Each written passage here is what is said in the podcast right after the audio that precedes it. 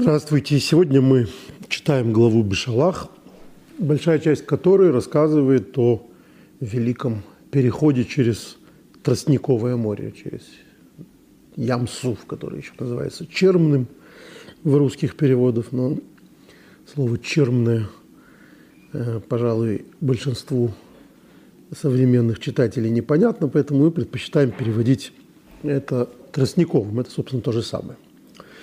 Э, и э, давайте вспомним об обстоятельствах. Евреи вышли из Египта, вышли после казни египетских, и фараон сам их уже умолял или заставлял выйти.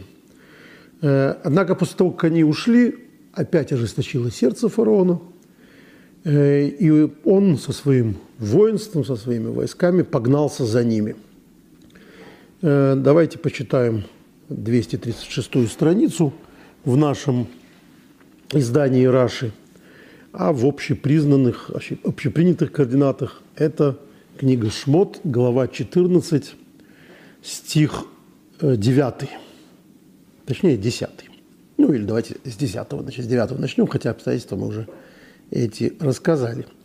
«И гнались за ними египтяне, и настигли их у Пирахирот, пред Бальцфоном, расположившихся у моря. Вся конница фараона с колесницами, и всадники, и войско, и приблизился фараон. Сыны Израиля подняли глаза, и вот весь Египет гонится за ними. И очень испугались, и закричали сыны Израиля, обращаясь к Господу. Э, давайте пропустим. Э, до 14 стиха, до 15 стиха. «И Господь сказал Маше, что ты взываешь ко мне? Скажи сынам Израиля, пусть идут своим путем, а ты подними свой посох и протяни руку над морем, и рассеки его, и сыны Израиля придут среди моря по суше». Итак, э, хронология этой истории. Э, евреи подошли к, к морю, то есть спереди водная граница, а, а сзади войско фараона, бежать некуда. А, и они возопили, возопили, э, как объясняют комментаторы, начали молиться. Вот как пишет об этом Раши. И возопили, закричали. Сыны Израиля воспользовались умением, которым в совершенстве владели их отцы – молитвой. Об Аврааме сказано к месту, где он стоял в молитве пред Господом. Об Ицхаке вышел Ицхак помолиться, вести беседу в поле. А Якове достиг места молитвы. То есть молитва – это вот такой вот у них ноу-хау э, в, в ситуации будничной, как тут рассказывается. Или вот в ситуации тем более экстренной, о которой рассказывает наша недельная глава. А, вот мы видим, что э, они закричали, и это, в общем, понятно. Дальше, э, после того, как они возопили к Богу, тоже напрямую написано, что в Ицаку Элашем возопили и закричали к Богу, они начали предъявлять какие-то претензии Маше, ну это у них обычное дело, э, и понятно, вот он, собственно, здесь и рядом, к нему и все претензии. Э, и после этого Маше им отвечает, сказал Маше народу, 13 стих, стих «Не бойтесь, стойте и смотрите, как спасет вас Господь сегодня». Стойте и смотрите, как спасет вас Господь сегодня. Ведь египтян, которых вы видели ныне, больше не увидите никогда. Господь будет воевать вам, а вы молчите. То есть э, Маше, в общем, говорит, ребята, не беспокойтесь, э, с нами крыша, все будет хорошо, а вы себе помалкиваете. Казалось бы, Диспозиция понятная. Евреи паникуют, кричат, молятся, кричат на Маше. А Маше спокойно, как удав, простите за, за это сравнение и за эту метафору, говорит им, не волнуйтесь, все будет хорошо. Тем непонятнее следующий стих. А Господь сказал Маше, что ты взываешь ко мне. То есть, я не понял, Маше э, нервничал или не нервничал? Маше взывал или Маше говорил евреям помолчать, значит, сам молчал?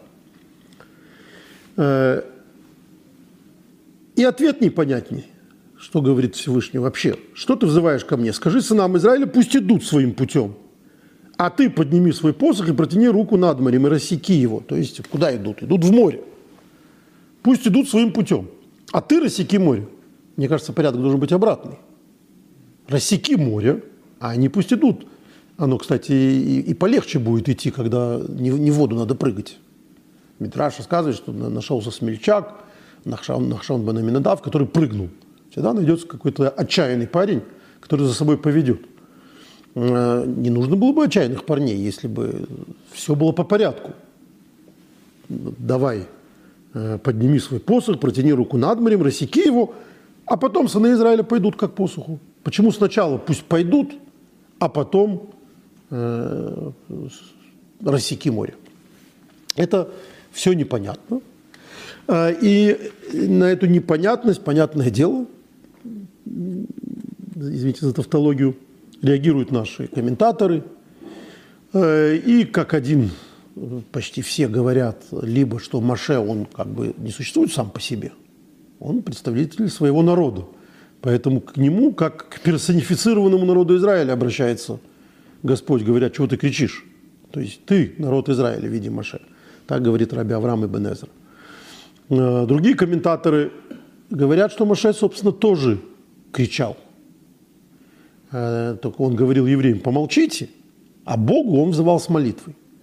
И это дает повод для создания образа такого э, в двух лицах единого Маше. Один, который лидер своего народа, который ведет свой народ и, соответственно, делает это сильной рукой, а с другой стороны, представитель своего народа перед Богом. Мы эту дихотомию будем видеть много раз. Когда э, Моше как бы недовольный евреями и предъявляет им претензии, тем не менее потом все, что они просят, Богу высказывает. И высказывает в э, самой, что ни на есть, э, ультимативной форме. И это замечательная, отдельная история про Маше э, в двух лицах. Про Маше царя и Маше адвоката. Маше царь своего народа и, соответственно, увещевает его и воспитывает его, и представляет его интересы перед Богом. И там он совсем другой, там он их оправдывает, там он, среди прочего, чувствует свою миссию, говорит то, что они ему, его просят. То есть э, властитель – это не, не тот, который только управляет своим народом, но это и тот, который представляет свой народ, тот, который думает о своем народе. Но мы сегодня пойдем по другому пути э, и э, попытаемся разобраться, во-первых, с вопросом, э, почему, собственно, Всевышний, а, кстати, до этого и Маше, говорит «молчите». То есть Маше говорит евреям, а вы помолчите, а вы молчите. А Всевышний говорит, как в продолжение этого, что ты взываешь ко мне – то есть тоже говорит о том, что взывать не надо. А почему, собственно, взывать не надо? Э, молиться, просить Бога о спасении – это, казалось бы, вещь достойная. И написано, что они взывали Господу. Ну вот дальше то, что они там накричали на Маше, может и нехорошо. Впрочем, вполне э, оправдано привел, так вот уж э, отвечай, зачем нас сюда привел? Чтобы мы утонули здесь все или чтобы нас убили фараоновые слуги? А, претензия Бога, что вот не надо говорить, что, что ты ко мне взываешь? Что ты взываешь ко мне, это нелогичная претензия. Взывать к нему – это, собственно, наш адрес. Мы к нему взываем. Рамбам пишет, э, опираясь на, на, на тысячелетнюю к тому времени еврейскую традицию, что человек должен взывать к Богу в любой момент необходимости. Взывание к Богу – это заповедь, которая будет дана позднее, позднее. Ну, Раша не зря рассказывает о традиции, о том, что праотцы так делали, причем, судя по всему, я, на, этот, на этот счет вот в этом нашем новом издании содержится беседа Любавичского Рэбы, он говорит еще и о том, что приводятся примеры, когда праотцы взывали в будничной ситуации, никогда им что-то требовалось. А вот как сейчас евреи Пришло время молитвы, молятся три раза в день. Э, и это, собственно, э, не только объясняет, не только оправдывает, э, но и, в общем, не оставляет места для вопроса, зачем ты ко мне взываешь. Взываешь в любой момент необходимости, и даже когда такой необходимости нет, по привычке, что называется. Добрые, хорошие привычки працы.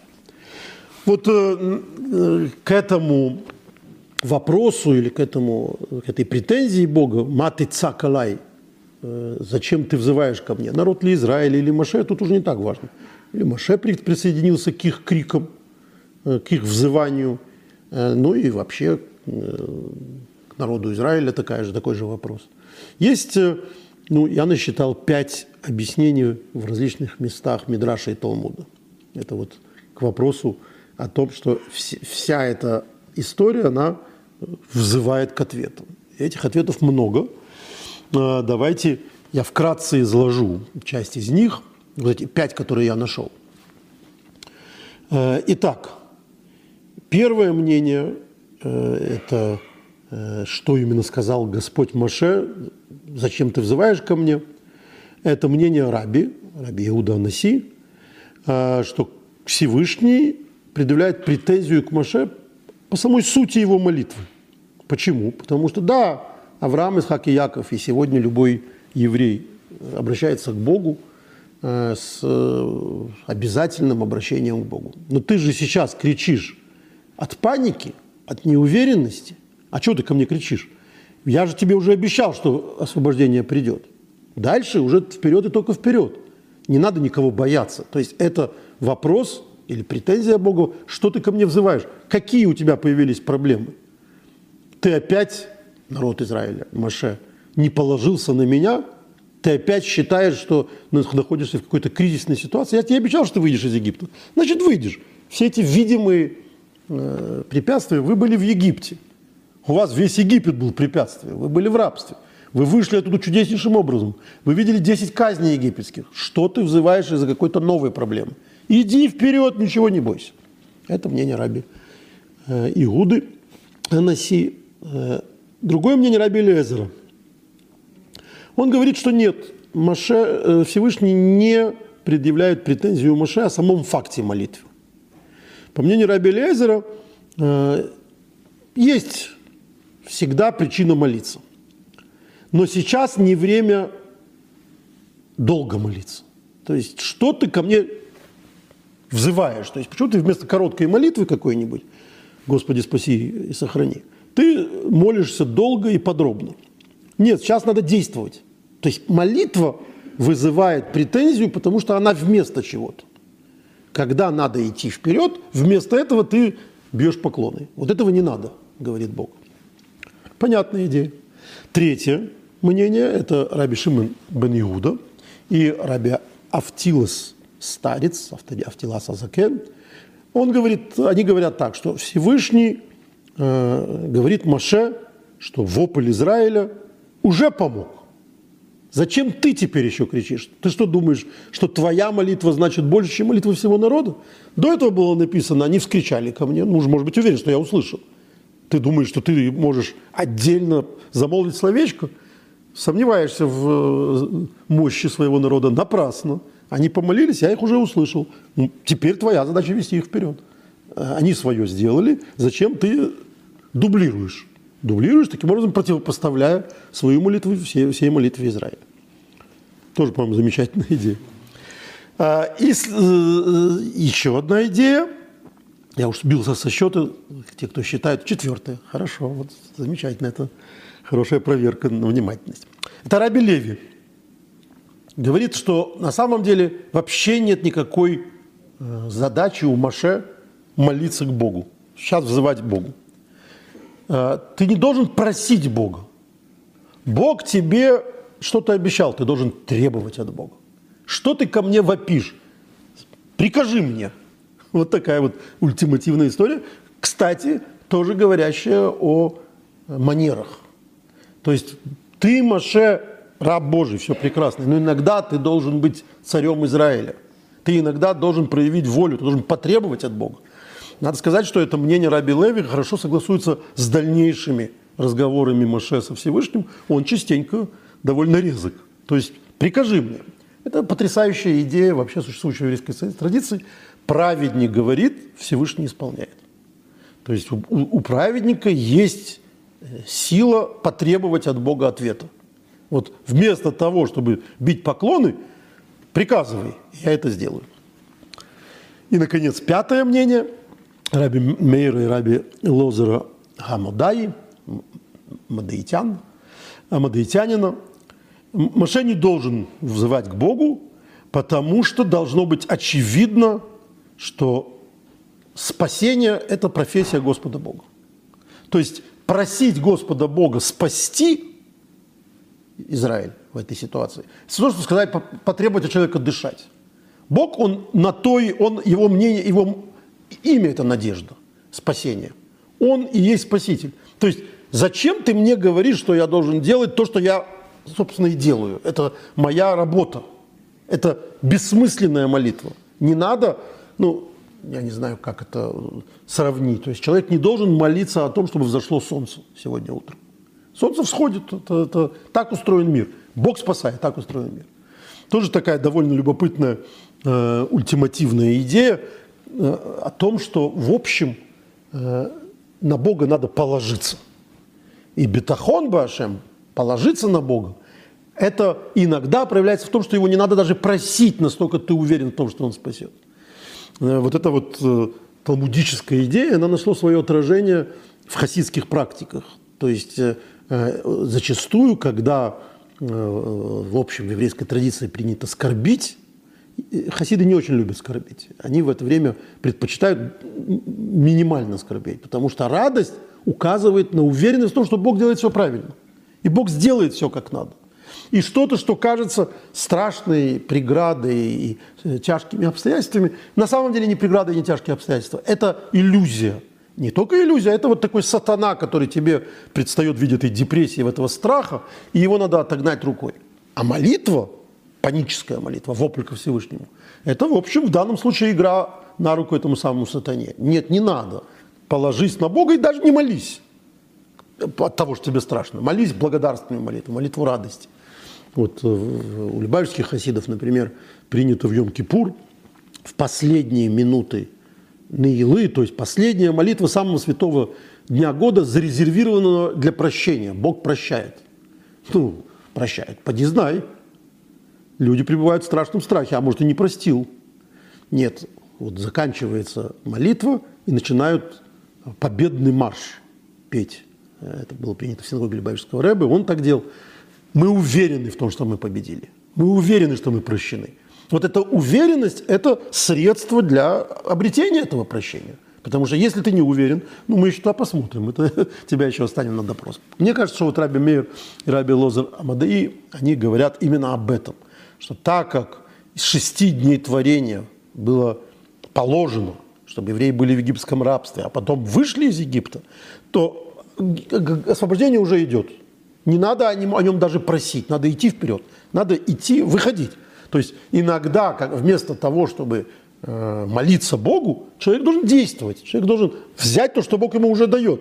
Ты не заметил, что он тебе это, это протянул? Помните, это был э, прекрасный анекдот по этому поводу. Ну, даже притча, я бы сказал. Когда э, очень верующий еврей сидит в синагоге, учится, как всегда, в доме учения – и, и тут начинается наводнение, цунами. И подходит вода, и все знают, что подходит вода, паника начинается, все бегут. Он говорит, Бог поможет. Вот э, э, вроде бы как, как тут хотят. А, и вода уже подходит по щиколотке, а, и проплывает мимо него лодка, и говорят, Хайм, прыгай, Бог поможет. Уже по колено летит вертолет, кидают ему веревку, Бог поможет и не идет. Ну, в общем, дальше там уже спасительные команды выезжают, его бросают ему какие-то веревки со, со всех сторон. Бог поможет. И утонет. Тонет, приходит на высший суд и говорит Господу Богу, как же так ты меня подвел? Я так в тебя верил, а ты мне не, не, не, не, не, дал спасения? Ну, как я тебе не дал спасения? А кто тебе послал веревку, вертолет? Это что, само было? То есть тут, видите, промежуточная стадия, он даже не молится, может, он учил этот, этот э, то есть точно учил, он все время учился, учил это место Талмуде, что не надо взывать к Богу, надо быть уверенным в его спасении, но он не воспользовался спасением, он не пошел вперед, не пошел в реку, не, не, не прыгнул в, этот, в эту лодку, он почему-то думал, что спасение, ничего не надо делать. Нет, вот все эти комментарии вместе, они приводят нас к тому, что так не может быть. Не кричи, а воспользуйся возможностью. Делай. Итак, мы более не менее, мне кажется, разобрались с вопросом, что ж плохого бывает в молитве, что плохого бывает в взывании к Богу. Вот это история про то, что взывание к Богу может вызывать как минимум пять претензий. И мне кажется, что они в общем могут быть все верные. То есть они могут все объединиться в пять, э, эти пять претензий в одну большую претензию. Почему эта молитва могла быть неуместна, а не, неправильная и так далее. Э, теперь мы с вами давайте перейдем все-таки к главному вопросу, э, который мы уже задали. Это почему же Всевышний сказал сначала двигаться, а потом протянуть руки. То есть вот в, нашем, в этой нашей притче или в этой нашей логике – Двигаться это что? Это э, положиться на чудо. То есть, вот как, может быть, как сидел этот Хаим и положился на чудо. Э, протянуть руки, то есть провести посох. Это, это что делать? То есть в чем тут э, хронология нас подводит, да? Почему, тем не менее, если двигаться, если свобода уже перед вами – то ничего и не нужно, само море разойдется. Но Моше должен, тем не менее, что-то сделать. А, давайте в связи с этим почитаем, а, что пишет очень интересный комментарий. Вообще мы его часто цитировали, наверное, стоит немножко подробнее о нем рассказать. Этот комментарий называется «Ора Хаим». «Ора Хаим» – это а, один из самых авторитетных комментариев нового времени, скажем так. Составил его Раби Хаим ибн Атар – Хайм бен Моше и бен Атар. Э, собственно, Хайм это вошло в название его книги Орахаем, и как это евреев принято, называют по названию его основного труда. Он жил в XVIII веке, в первой половине XVIII века. Родился он в самом конце XVII века и жил в первой половине XVIII века э, и прославился вот этим своим комментарием к Торе, но был знаменитым талмудистом и каббалистом.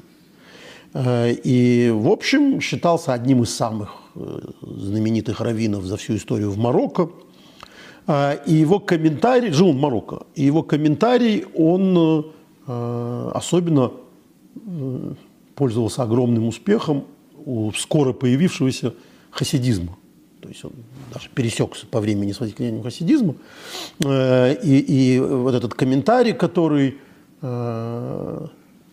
вот находится на смеси, на таком, на, на границе э, традиционного комментария и мистического комментария. Он пользовался и пользуется огромным э, авторитетом у хасидов. Понятно, что сейчас это уже э, один из самых главных комментариев вообще в еврейской традиции, но подняли его в свое время на, на знамя имя, именно хасиды. Итак, он пишет так – его нет на русском языке, поэтому я буду переводить и цитировать его в оригинале. Маты цакалай, почему ты ко мне, зачем ты кричишь? И вот вопрос.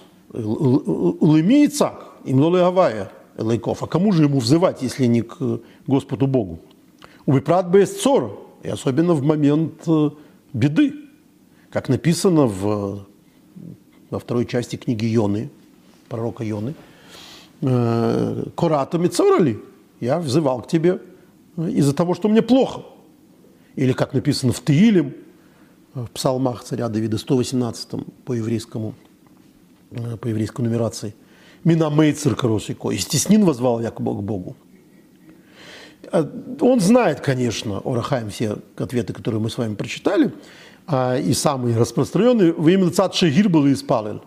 Может быть, это претензия к тому, что он слишком много молился. То есть, что молиться-то, конечно, надо было, и взывать к Богу надо было, но хватит уже, действуй. Может быть, так. Але кол эйчелонаны, но а, а, а как же ему было э, остановиться? До того, как ему не ответили, он, он, собственно, и не останавливался. Получил ответ, начал действовать. То есть ты зовешь Господа Бога. Бог тебе спрашивает, что ты кричишь? Ну все, теперь уже можно и не разговаривать. Бог уже ответил. Но до этого какие претензии, чего ты кричишь? Уже не услышал ответа. Знаете, как тоже есть э, анекдот. Хайм приехал в Иерусалим и дальше рассказывает, что ты чувствовал, когда ты подошел к стене плача. Говорит, ну я молился, а что ты чувствовал? Что разговариваю со стеной. Ну пока не отвечает, ну как же не, не прекращать молиться? Либо он потеряет веру, либо он продолжает молиться. Вот это вполне логичное поведение. Э, так, такой вопрос задает э, Урахай.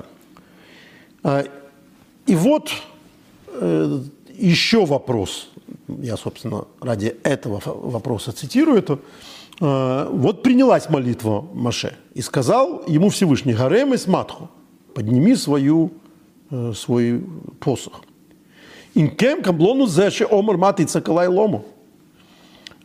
Если это так, то, собственно, какой, в чем принятие молитвы, молитвы Маше. Маше молился, и Всевышний ему говорит, подними свой посох. Оид коши. И самое непонятное, что это значит, скажи сынам Израиля, идите вперед. Лейхан Ису. Куда им идти вперед? Если сзади преследователь, а спереди море. Что значит идите вперед? Вы Вимакавона, Ахар, Живка, Аям, если речь идет о том, что после того, как разойдутся воды моря – им кен гойлу леймер, аремес матха, значит, надо было сначала говорить, подними свой посох и расступятся воды моря, а потом пойдут. Почему же наоборот? В Ахах емер доберал Израил. После этого уже сказать ему, говорит сынами Израиля. Охен из Байрал Ини, ну, мне кажется, говорит он, что это все объяснится Алпима Амором зал в соответствии с тем, что сказали наши мудрецы в Шмот Раба, Исроил Гоину Сунин Бадин, что евреи на самом деле находились под судом – это была ситуация еще нерешенная.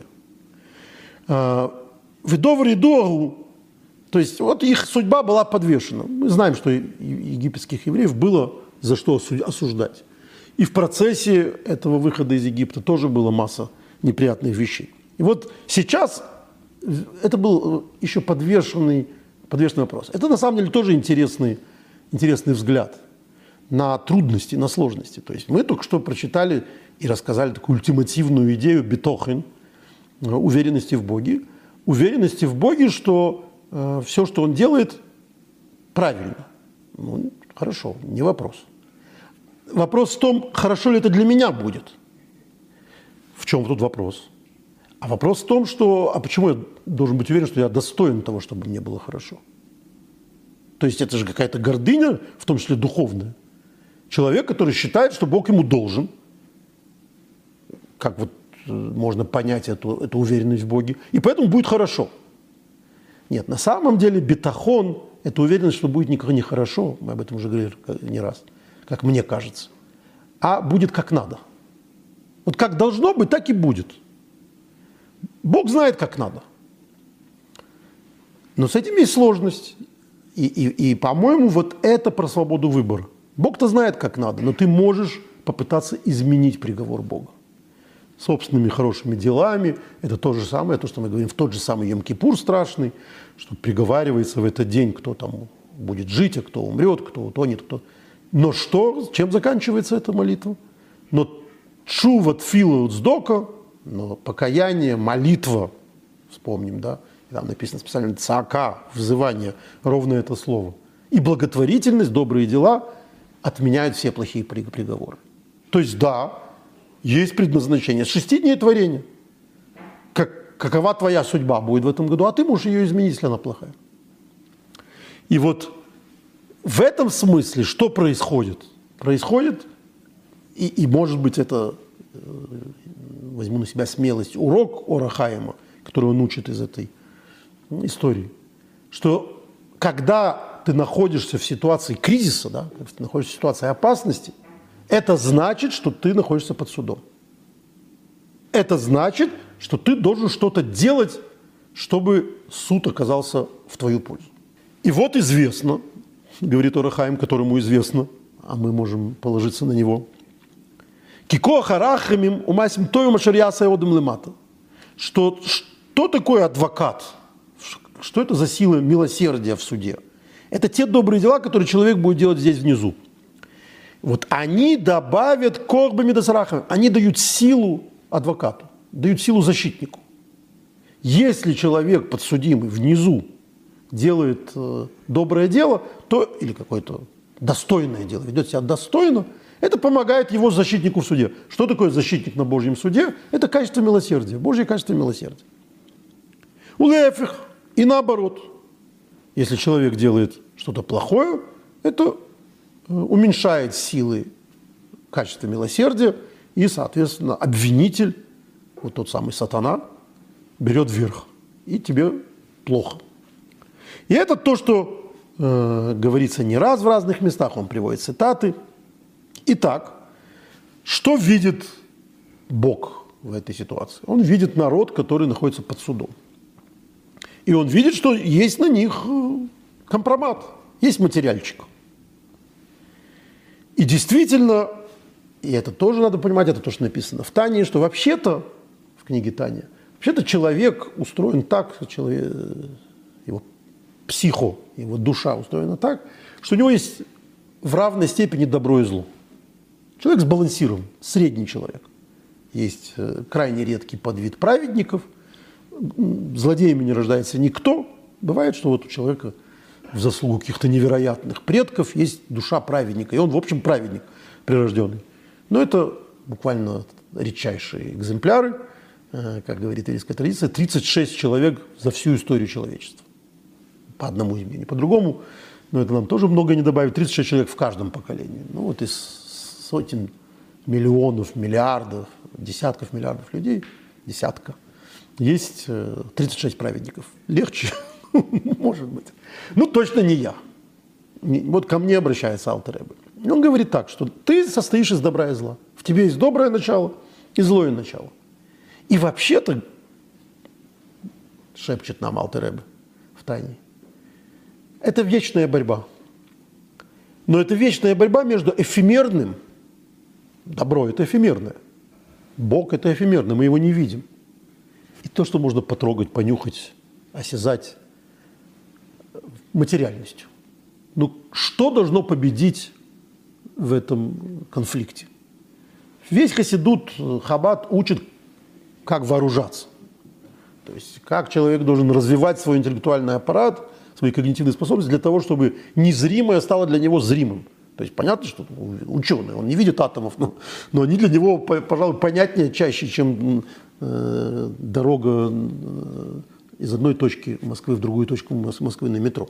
Это не значит, что атомы виднее. Просто он интеллектом своим сделал явно неосязаемое, ну, экспериментально и так далее, осязаемое. Вот это задача. Задача человека э, – добро, добрые дела, добродетель – сделать как минимум такой же реальностью, как материальные страсти вокруг. Чтобы эта борьба была, потому что иначе борьбы нет. Иначе фантазия, эфемерия, не, не, что-то э, призрачное не победит реальность. Реальность всегда оборет, всегда возьмет верх. И там Алтеребе говорит очень интересное место. И вот нет, это вечная борьба. И вообще-то не победить. Еще до того, как он дальше рассказывает, как надо развивать свои когнитивные способности. Говорит, но что? На самом деле при этих равных Бог на стороне добра. То есть на самом деле у тебя есть подсудивающий, есть твой, твой, твой человек в суде, высший судья. Вот это то, что говорит э, э, здесь Орахайм, что на самом деле Бог хочет э, при этих равных условиях, а какие равные условия? Есть какие-то договора, договоры с Авраамом, Исхаком и Яковом. Есть какие-то отдельные, очень отдельные истории праведных людей, но есть массовое отхождение от путей Бога. Это отхождение, оно постоянное. Это поколение потопа, это поколение Вавилонской башни и записанных нам.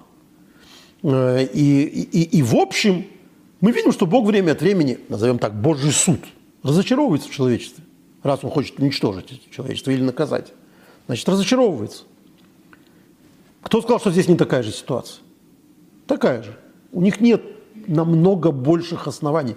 Мудрецы все время ищут, а что же такого особенного было в египетских евреях, чем они были лучше, чем э, люди времен Вавилонской башни или потопа. Они погрязли в идолопоклонстве. Мы э, читаем постоянно э, э, живописующие картинки их э, э, отхождения от, от норм своих працев Авраама, Исхака и Якова.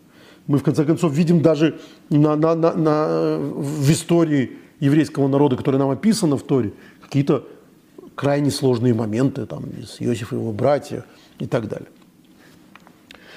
А, соответственно, нет на берегу моря в этих курортных условиях ничего не решено. Но что-то там изменилось.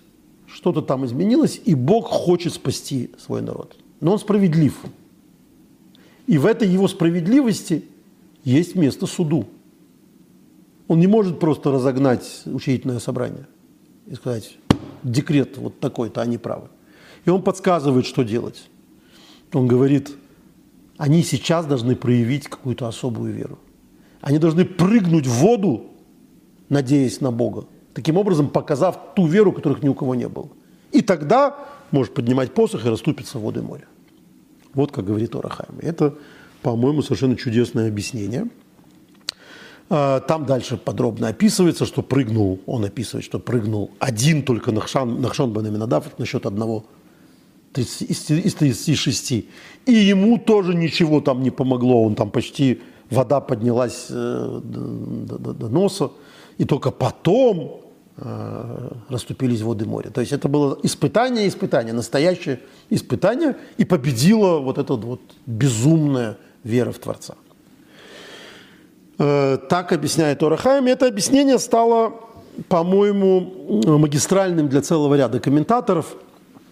Вот э, что в связи с этим пишет Малбим. Малбим, мы тоже его вспоминали, но тоже, пожалуй, пришло время напомнить, кто это такой. Это Малбим, это какие во многих других случаях аббревиатура. Это аббревиатура его имени.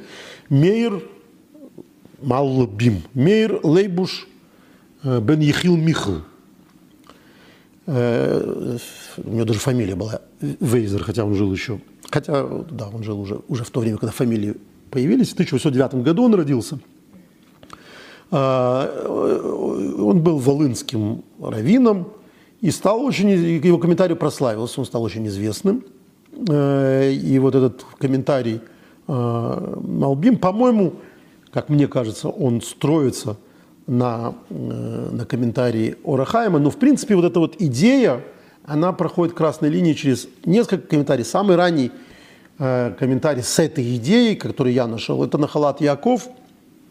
Нахалат Яков – это э, комментарий э, Равина, который умер в 17 веке, в первой половине 17 века, в 1643 году. Э, его звали Яков бен Бенемин Арон. Он был учеником Рамо, знаменитого краковского равина, составителя МАПА комментариях Ашкенадского Шулханаруха, назовем так. И он стал комментатором Раши, то есть э, объяснять, что говорит Раши. Что же говорит Раши к этому стиху? Что ты взываешь ко мне? Отсюда мы видим, что Маше стоял и молился. Сказал ему, святой благословен, он сейчас не время для долгих молитв. Израиль в беде. Вы помните, это один из наших пяти смыслов. Другое толкование – что ты взываешь ко мне, это не твое, а мое дело. Как сказано о моих сыновьях, от творения рук моих станет меня получать. Тоже меня узнаете здесь второй комментарий. А, и, а, и дальше его говорит, скажи сынам Израиля, пусть идут. От них требуется только одно – двигаться вперед, а море не устоит перед ними. Достаточно заслуг их предков и их собственной веры, которую они проявили, выйдя из Египта, чтобы рассечь для них воды моря. Он несколько туманен, этот комментарий, он не так э, очевидно говорит об этой идее. Малбим, э, то есть Нахалат Яков, это, э, это объясняет. Мат Ицак, зачем ты кричишь? Эн хацорих литфила, тебе не нужна молитва. Кианез вачу арука, потому что чудо и спасение предуготованы у Шмура. Рак шасорих худ. Все, что нужно, это евреям нужна какая-то заслуга – Кемидас один, Микатрик, это то что, то, что только что мы читали, потому что качество суда э, обвиняет, э, и э, Дабер Исроил, поэтому быстро скажи евреям, вы Исоу, чтобы они двинулись вперед, чтобы они прыгнули в море, тем показав свою веру и свою э, уверенность в том, что Всевышний сделает все как надо, и за это я совершу чудо. То есть чудо требует чудо победы в суде, а, а победа в суде в данном случае требует чуда. Как им победить в суде? В чем будет проявляться их победа в суде? Что все э, египтяне немедленно раскаются, начнут с ними обниматься и брататься? Тоже было бы чудо, конечно, но не этого мы хотим. Не для того они уходили из Египта.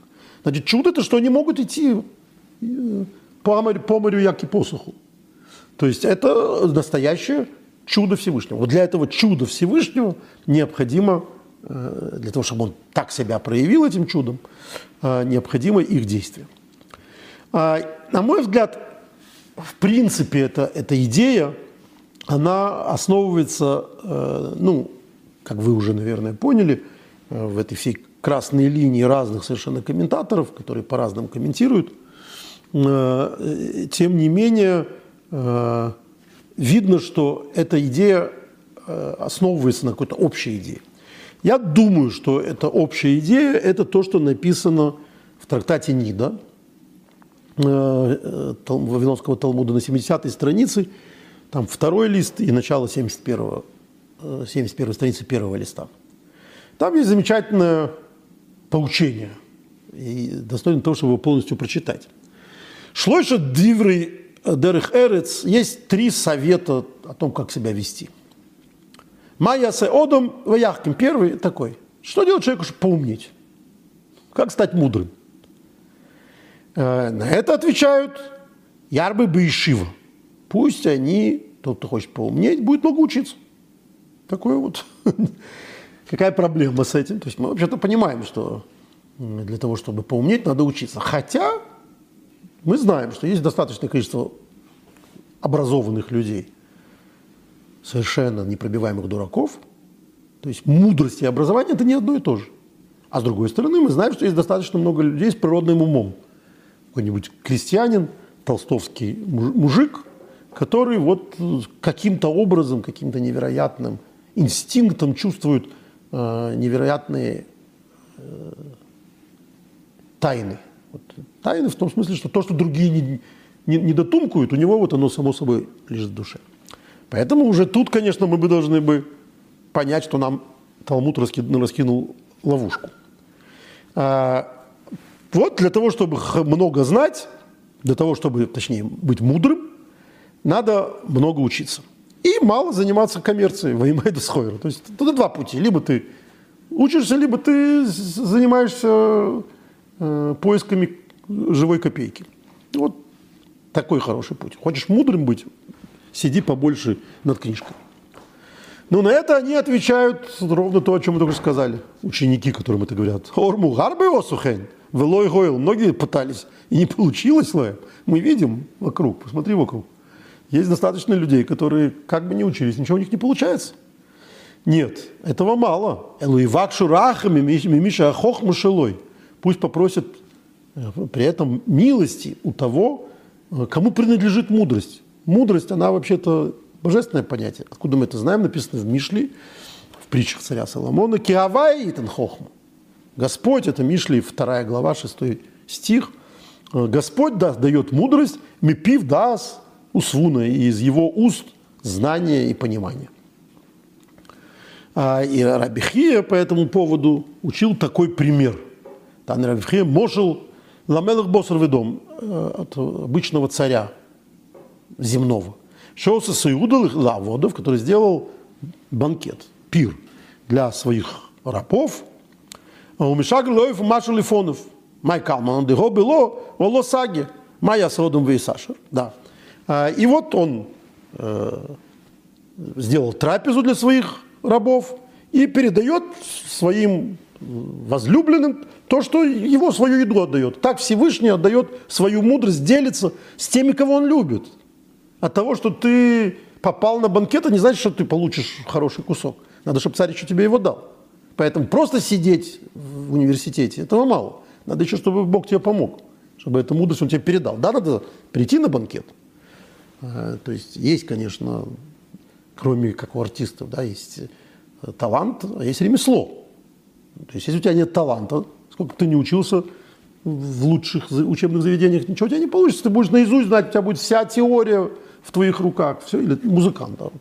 Ну, ну хорошо, ну, ну будет его, будет его учить. У меня мама преподавательница фортепиано, поэтому я помню, э, уже, слава богу, э, лет 30 она не преподает, поэтому я могу рассказать. К ней приходили ученики, она, э, она с ними занималась, со всеми занималась. И, и, и в большинстве случаев она говорила, ну вот зачем он тратит время? Ну невозможно, ну нет у него пальцев, ну, вот, не научится он никогда. И какой-то, значит, какой-то мальчишка, который там э, не хотел учиться и бегал, все время сбегал с уроков, там только она отвернется. Она говорила, вот он будет музыкантом. И так и было. Мальчик потом выступал на конкурсе Чайковского. Ну, ничего невозможно сделать. То есть, да, а с другой стороны, бегал бы он только в футбол, не научился, в конце концов, э, ремеслу, технике. Ну, не выступал бы на конкурсе Чайковского. То есть, нужно и то, и другое. Нужен Божий талант, то есть то, что царь дал со своего царского стола, ну, нужно взять, протянуть руку, нужно прийти на этот банкет, нужно служить царю. Это вот про образование и, и при этом талант. То есть, да, есть человек, не, нет никакого, не, не верьте э, тому, что какой-то человек может э, без каких-либо знаний э, в какой-либо области знаний понимать, не занимаясь этим. Так не может быть. Человек, к сожалению, может, занимаясь, мало чего понять. Хотя, если мы говорим не вот о творческих профессиях, о которых я только что говорил, а о системе знаний, то очень много, извините, задницы человек может узнать больше, чем головой. То есть если есть усидчивость, если человек этим занимается. А может, к сожалению, бывает, что и нет. Ничего, ничего и не выйдет. Э, хотя всегда вот на, на моей памяти не самые способные ребята, а, если они были усидчивые, а, они учились намного дальше, дольше, понимали намного хуже, но это знание с ними оставалось навсегда. То есть это вот такая отдельное схождение. И, и, и поэтому уж очень способный ребенок это может быть проклятие.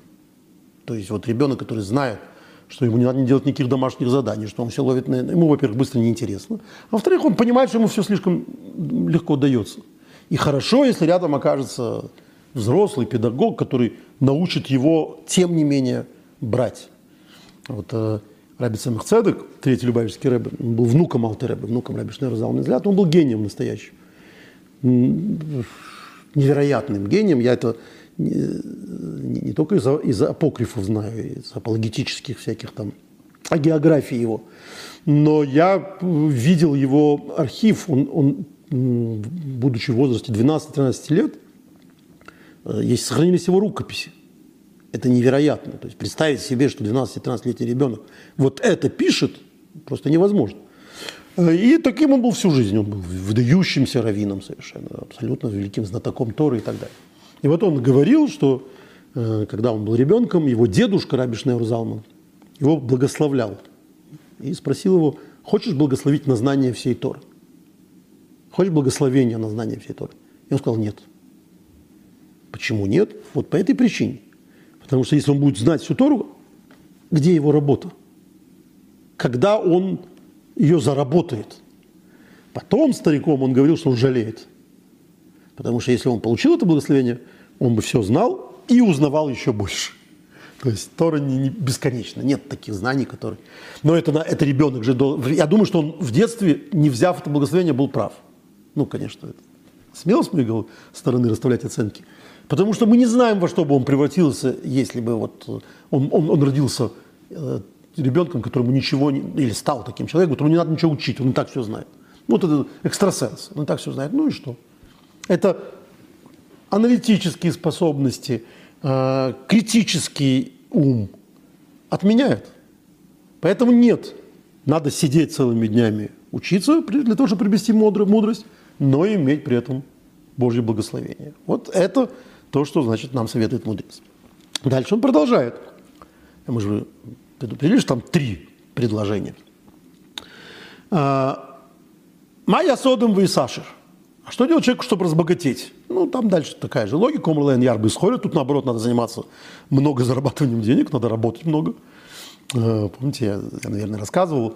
А, расскажу еще раз – Э, был такой знаменитый раввин, сатмарский Раф, Раф из Сатмара, Раф Елтетльбаум. И он был очень резкий человек, остроумный очень человек. Э, и, кроме всего прочего, не вполне обычно, как э, уж точно кажется многим в Израиле, всячески сподвигал своих хасидов на то, что они должны работать. Не, не посвящать учебе всю жизнь, а работать. То есть не, не, не, не полагаться на других людей, которые будут содержать их, там какая-то община и так далее. Э, и вот рассказывает, что к нему пришел, только нашей недельной главе имеет отношение, поэтому местная история. Пришел парень, женившийся, а у них очень рано женится, 18-19 лет.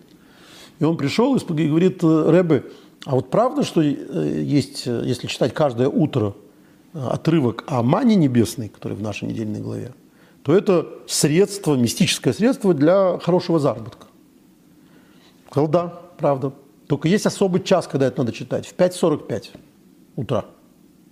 Почему? Что такое 5.45 утра? Потому что дальше надо работать.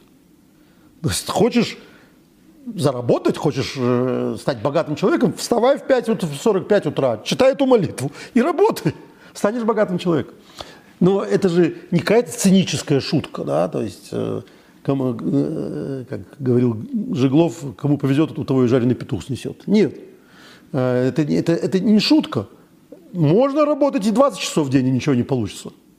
Если работать и при этом, как это написано в Талмуде, много работать, выисовитн баэмуну, и при этом торговать честно, ну, то есть зарабатывать деньги честно. Это уже отдельная история. Если у человека цель зарабатывать деньги, и все, и он для этого готов все делать, да, трудоголик, э, даже это, даже вот просто эта работа не принесет благословения. Человек не будет богатым. Он должен быть честным при этом. Вот как говорит Талмуд. Ну и что? Омруду, то они ему на это отвечают – Гарбеосу. Мы видим много людей, которые много работают и делают это честно. Влой Гоилов. Это им не помогло. Нет. Ивака Шрахам. При этом надо еще и молиться Богу. Мимиши Ойшер Шилой, которому принадлежит богатство.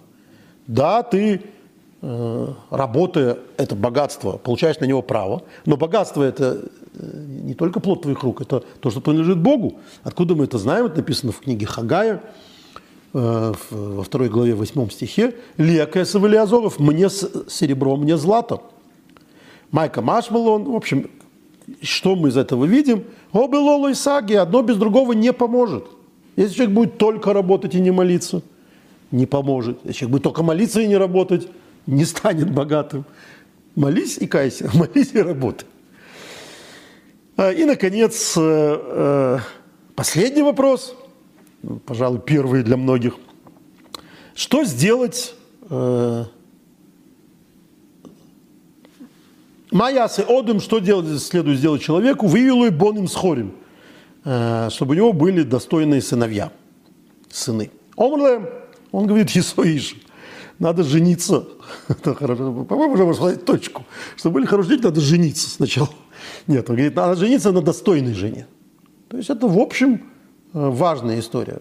Если ты надеешься, что э, от недостойных э, мужей или недостойных женщин, это вообще отдельный еврейский подход. Ты, да, себе ищешь пару, но ты ищешь отца или, или, или, или мать своим детям. Это разные подходы. То есть, когда мужчина ищет э, свою любовь, то, что ему интересно в женщине, как в женщине, и то, что ему интересно в ней, как в матери, это не одно и то же. Это не одно и то же. Вот, э, говорит, ищи достой... хочешь, чтобы у тебя были достойные дети, ищи достойную жену. Достойную, то есть не просто красавицу с, с, с ногами от подмышек, да, а к достойную. Она может быть вполне красавицей при этом, но достоинство этим не исчерпывается. Она должна быть достойной.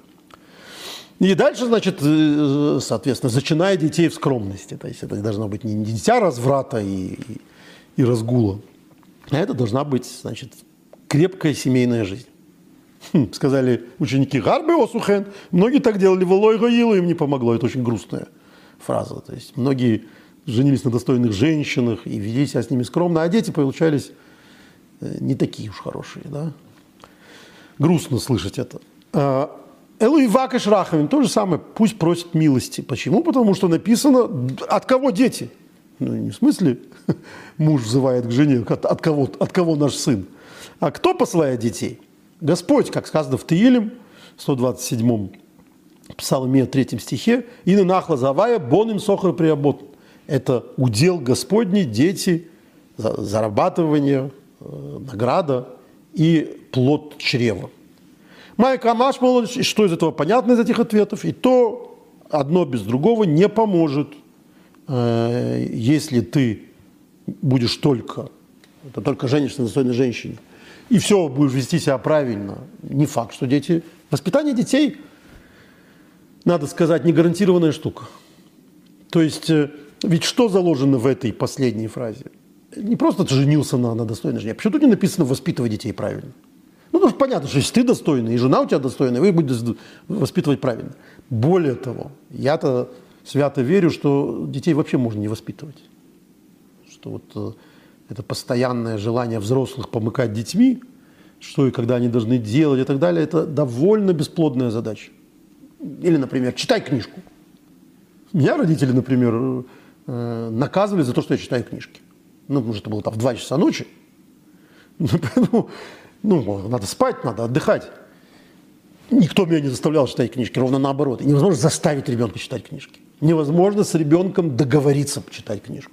Я тебе даю. Ты почитаешь час, э, я тебе дам час по поиграться в компьютере. Это отдельная болезнь. Взрослые уверены, что компьютер – это зло. Как будто бы книжка – это не такое же зло, если это неправильная книжка. А в компьютере нет замечательных вещей. То есть помыкать детьми, воспитывать детей, это нет, конечно, на нас лежат, как на родителях, определенные обязанности.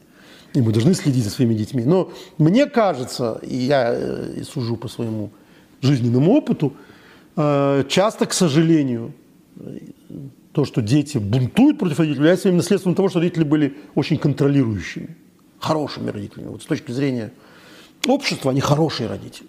Но вот именно их слишком большой контроль за детьми привел к тому, что дети, скажем так, сделали все, чтобы не быть похожими на родителей. Это часто бывает, когда дети не выбирают ту профессию, которую им родители. Вот я сколько с, с, э, видел своих друзей, знакомых, которых родители втолкнули в какой-то университет. И они даже отучились там, как хорошие мальчики и девочки. И как только получали диплом, даже красный, бежали от этой профессии подальше. Потому что все, свобода. Я уже больше никому ничего не должен. Так что где рецепт? Другое дело, другой рецепт. Вот не, не, разрешать детям все. Э, я отдельно могу сказать, что думаю, э, что шансов на то, что э, если детям доверять и не контролировать, что они могут стать замечательными людьми, не меньше, чем если их контролировать, а может быть даже больше. Потому что ты, по крайней мере, воспитываешь самостоятельного человека, которым, которому доверяют, и он знает, что ему доверяют. И, и он знает, что не, не из-под палки он делает, и не за наказание он делает. То есть э, мы же ведь часто этими своим, своим диктатом э, лишаем ребенка выбора, а он часто знает лучше, что ему надо, потому что вообще человек знает лучше, что ему надо. Но мы-то иногда, и я думаю, тоже весьма нередко, пытаемся воплотить в детях собственные фантазии, то, чего мы сами не добились. А ему этого и не хочется, ему это не надо, он к этому, душа у него не лежит. Поэтому если он свободен, скажем так, в своих выборах, если ты ему помогаешь эти выборы осуществлять, а не, а не навязываешь свои выборы, у него шансов стать достойным человеком, по-моему, не меньше, а может быть больше, чем когда ты его как хороший родитель контролируешь по часам, когда он должен быть дома, когда он должен делать то, когда он должен делать это. Но где же рецепт-то? Я не, вовсе не, не считаю, что если детям дать полную свободу, то, то обязательно гарантированно они станут хорошими людьми. Они вполне могут именно из-за этого стать э, распущенными, избалованными мерзавцами. Тоже бывает, тоже случается. Я думаю, что главное на самом деле в семье, вот вне нашей темы, это быть самими людьми. То есть дети вообще не реагируют на то, чему мы их, что мы им говорим, чему мы их учим. Они реагируют на то, что мы делаем. Как мы относимся друг к другу. Муж с женой. Как мы относимся к своим родителям? Как можно от ребенка требовать уважения к себе или даже ждать от него уважения к себе, если ты сам неуважительным к собственным родителям и не это видит? Ну, это, в общем, банальность. Но эта банальность, она, э, к сожалению, людьми не, не подмечается абсолютно. Э, сколько э, историй, когда взрослые говорят детям, потому что я сказал. Делай, потому что я сказал. Нет, ты, я могу делать, потому ребенок может ответить, я могу делать, потому что ты так делаешь. Потому что так сказал, это еще ничего не, не значит. Итак, я думаю, что главное – это быть достойными людьми. И это то, что говорит Талмуд. Он, он обращается к достойному человеку. Говорит, хочешь, чтобы дети были достойными, женись на достойной женщине. Ну, потому что иначе на этих качелях все не гарантировано. Тут даже не о генетике речь да, идет. Достойная женщина. Что есть достойная женщина? Не уродливая, чтобы дети были красивыми. Тоже правда. Не глупая, чтобы они не унаследовали ее глупость. Есть известная шутка про то, что э, Эйнштейн приехал когда в Америку, то наверное, в очередной раз из Швейцарии, э, то у него была пресс-конференция с Мерлин Монро. И Мерлин Монро э, сказала на камеры, что она бы хотела выйти замуж за Эйнштейна, потому что она хочет, чтобы у нее были дети такие красивые, как она, и такие умные, как Эйнштейн. На что Эйнштейн ответил, «А если получится наоборот. Мы такие умные, как ты, и такие красивые, как я. То есть, да, это, это вообще инстинкт, на самом деле. Мы же не понимаем, почему нам те или иные люди больше нравятся в, в качестве партнеров по жизни. А на самом деле это какая-то инстинктивная история. Мы понимаем, что с ними у нас родятся... Главный инстинкт это у человека – это инстинкт размножения, так, по крайней мере, считал Дарвин. Э, вот этот инстинкт нам подсказывает, вот тут получится по всему, по, по характеру и так далее. Это часто бывает ошибочный инстинкт, но, но тем не менее. Хочешь, чтобы дети были хорошими, ты хорошая, женись на хорошей женщине. И что? И может ничего не получиться. И об этом говорят эти несчастные ученики. Ну, Рэбе, ну мы же видели достойных людей с достойными женами, которыми дети становились преступниками, мерзавцами, наркоманами, не знаю, там же. Не дай бог, не про нас будет сказано. А вот это еще нужно воспитание, нужна милость Бога. То есть, чтобы все при, при всем, при всем получилось. То есть, как я себе представляю, вы досто, дающий достойный, достойный пример, ребенок, живущий в любви, те, и, и все равно не обязательно станет хорошим человеком, если не поможет Бог. Вот это, мне кажется, главный урок э, этой истории. То есть чудеса, результат, да, расступление вод э, Тростникового моря возможны только тогда, когда мы что-то сделаем. С другой стороны, мы пойдем туда. С другой стороны, когда мы что-то сделаем и не будет чуда, может ничего не получиться. Поэтому нам это ответ, ответ Бога учит, что одно без другого не работает. Не бывает чуда Божьего без усилий человека, но и не бывает, или может не, не обязательно увенчаться любые усилия человека успехом, если нет Божьего благословения вот в этой парадигме, в этой, между этой Сцилой и Харибдой, нам надо существовать. С одной стороны, прилагать все свои таланты, все свои умения, всю свою нравственность э, высокую, желательно, и так далее, на достижение правильного результата, и при этом э, ждать Божьего чуда. Потому что все равно, э, какими бы мы усилиями и какими бы мы праведными делами не занимались праведными правильными – не обязательно, что Бог на нашей стороне. Поэтому э, кроме этого надо молиться, кроме этого надо делать добрые дела просто так, чтобы заработать себе баллы. То есть вообще-то добрые дела надо делать лишмо, делать, потому что так Бог сказал. Но это еще и отдельный рецепт, и рецепт, которым мы никуда не денемся в этом нашем бескорыстном служении Богу. Бог нам отвечает так, как мы себя ведем с другими людьми. Хочешь Божьего благословения – хочешь Божьей помощи, помогай другим людям. То ровно о чем нам рассказывает эта история.